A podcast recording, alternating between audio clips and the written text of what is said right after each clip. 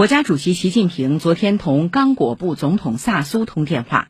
习近平指出，中刚友谊源远流长，中方愿同刚方一道，推动中刚全面战略合作伙伴关系不断取得新成果，更好造福两国人民。中方支持刚方走符合本国国情的发展道路。中非双方共同向国际社会发起了支持非洲发展伙伴倡议，中方愿同刚方共同努力，推动更多国家加入，共同支持非洲发展。